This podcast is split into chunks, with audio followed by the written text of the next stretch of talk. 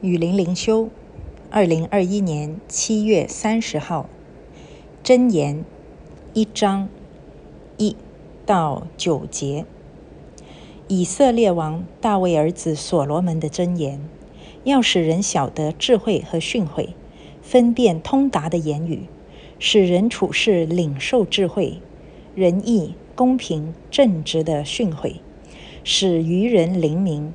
使少年人有知识和谋略，使智慧人听见增长学问，使聪明人得着智谋，使人明白真言和譬喻，懂得智慧人的言辞和谜语。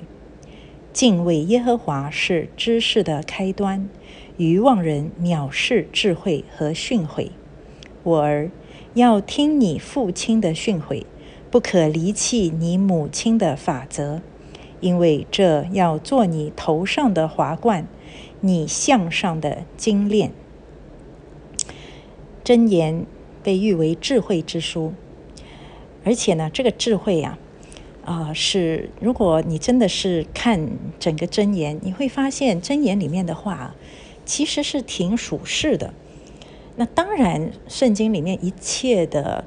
呃，启示都是从神而来，它都是属灵的，是圣灵启示。嗯，大卫的儿子所罗门写下箴言，他肯定是属灵的。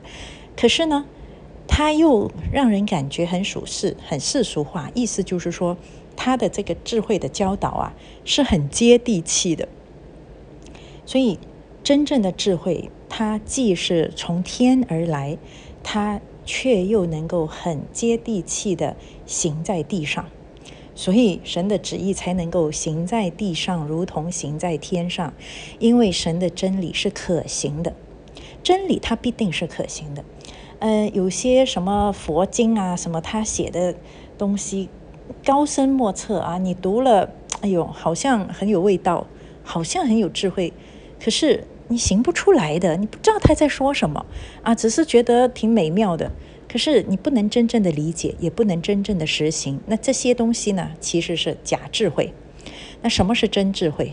真正的智慧，它从神而来，而神呢，是造天地宇宙，造这个世界，造人类，他也在供应和掌管，呃，所有的世界上的一切。那所以从他而来的智慧呢，他必定是能够行于啊，让他所造的人行于生活中的。就是在这个世界上是可以把真正的真理、神的智慧行出来的。那真言呢，就恰恰的是展示给我们看，也教导我们如何把这个从天而来的道理，活生生的行在地上。所以啊，真言。很美妙啊，它不是很枯燥的一本智慧之书，它是活生生、接地气的一本智慧之书啊。所以，如果我们以为，哎呀，如果一个人很属灵，那么他就很超然，他就很出尘脱俗，哎，不是的。一个真正很属灵的人，他一定是能够在世界上把神的心意行出来，行在地上，如同行在天上，可以。讨天上的这一位神的喜悦，所以他是很积极的，他是很入世的，可是他不贪恋这个世界。啊，那么我们呃慢慢慢慢的看这个真言，我我真的希望我们可以一起学习在生活中操练从神而来的智慧。所以这里说要使人晓得智慧和训诲，分辨通达的言语。那我我越嗯。读神的话语呢，我就越觉得神的话语确实是很通达的。就是说，每一个环节啊，福音或者是旧约的应许，神与人的立约，嗯，到新约耶稣的道成肉身，到后来的啊早期教会的建立，普世普世教会福音传向全世界，整个的。啊，这些圣经的启示呢，都是圆融通达，完全彼此之间毫无矛盾，啊，环环相扣的。所以，唯有从神而来的真理，才能够是这么的完美啊，这么的全备通达。那如果我们能够得到这样的智慧呢，我们一生都可以不断的学习啊，是没有穷尽的，使人处事领受智慧。所以。你一生是在山洞里面领受这样的智慧吗？不是，我们的一生，我们要组织家庭，我们要工作，我们要养家糊口，该做的全部要做。这在处事里面领受智慧。其实这个智慧说起来很简单，没有什么高深莫测的啊！你不需要去对着山洞打坐几年几载去，或者去找一棵菩提树下面坐在那里几年几载去悟出什么深奥的道理。没有，神的智慧就是什么？仁义、公平、正直，很简单，是吗？可是要做出来是不容易，因为我们人有罪性，我们会抵挡这些仁义、公平、正直的训诲，所以我们这一生就是要操练啊。愚人灵明，愚人呢，这里他不是愚妄的人，他是 simple，就是不懂得智慧的人，可是呢，愿意学习，使少年人有知识和谋略。你看，我们要有知识，而且呢，要有谋略。谋略就是什么？就是。不要冲动鲁莽。我突然根据我的情绪，我爱做什么就做什么，这个是没有谋略啊。谋略在这里呢，不是那种阴谋诡计。这里的谋略就是说，我要有计划，我做事情要合情合理，而不是跟着冲动的情绪去做。做出来的事情呢，啊，以后会后悔的，不是，而是我很冷静的，有长远的计划和目光去做。而且呢，是按照神的心意一步一步的去做我该做的事情。那这个是谋略啊，使智慧人听见增长学问，使聪明人得着智谋。呃，如果我们已经有智慧，就是说啊，我们与神有好的关系，我们明白，呃，神是是创造天地万物的神。可是如果我们没有这个世上的学问，那你啥都不会干啊，只会祷告。那行吗？当然不行啊。那如果你是个聪明人，你有很多的呃学问，可是呢，你没有从神而来的智慧，那你会误用你的学问也不行。所以我们要与神有良好的关系，我们也要在世上学习正确的啊学问知识，那么我们就能够。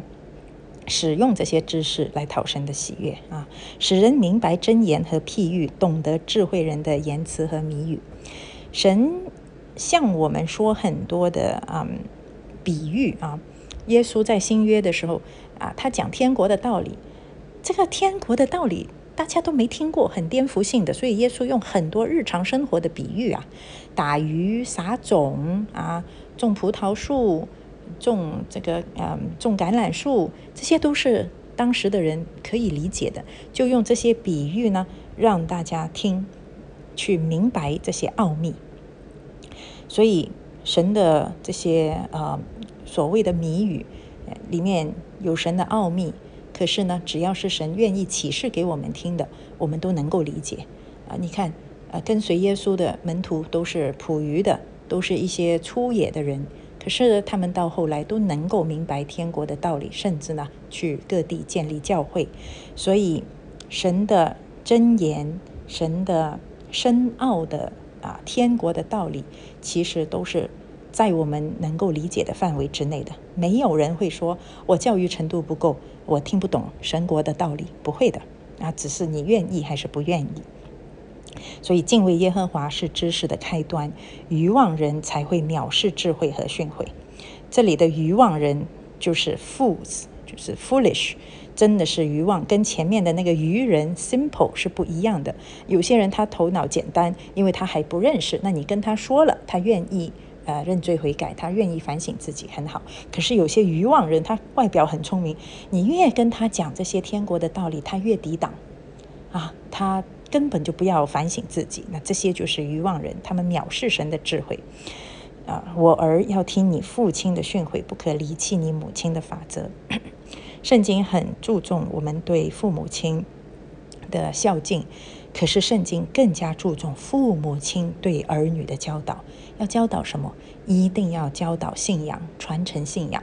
在旧约里面，以色列人一定要不断的向他的后代传讲神在以色列人身上的作为，这个信仰才能够一代一代传承下去。所以前提，父母亲要好好的按照神的心意训诲儿女，那儿女呢就能够在。神的心意里面，好好的孝敬父母，听从父母，因为这要做你头上的华冠，你项上的金链。作为父母亲，你要怎么样才能够真正的赢得儿女的尊敬，也讨神的喜悦，同时讨神的喜悦？你知道有些父母亲，他为了讨儿女的喜悦。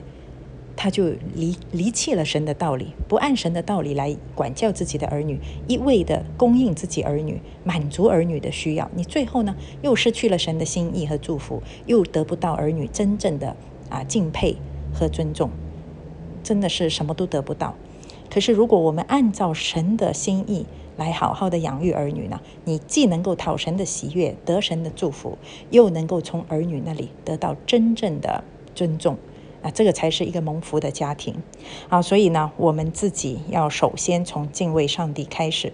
那我们在地上，无论是养儿育女也好，做任何事情也好，我们才能够真正的讨神喜悦和蒙神的祝福。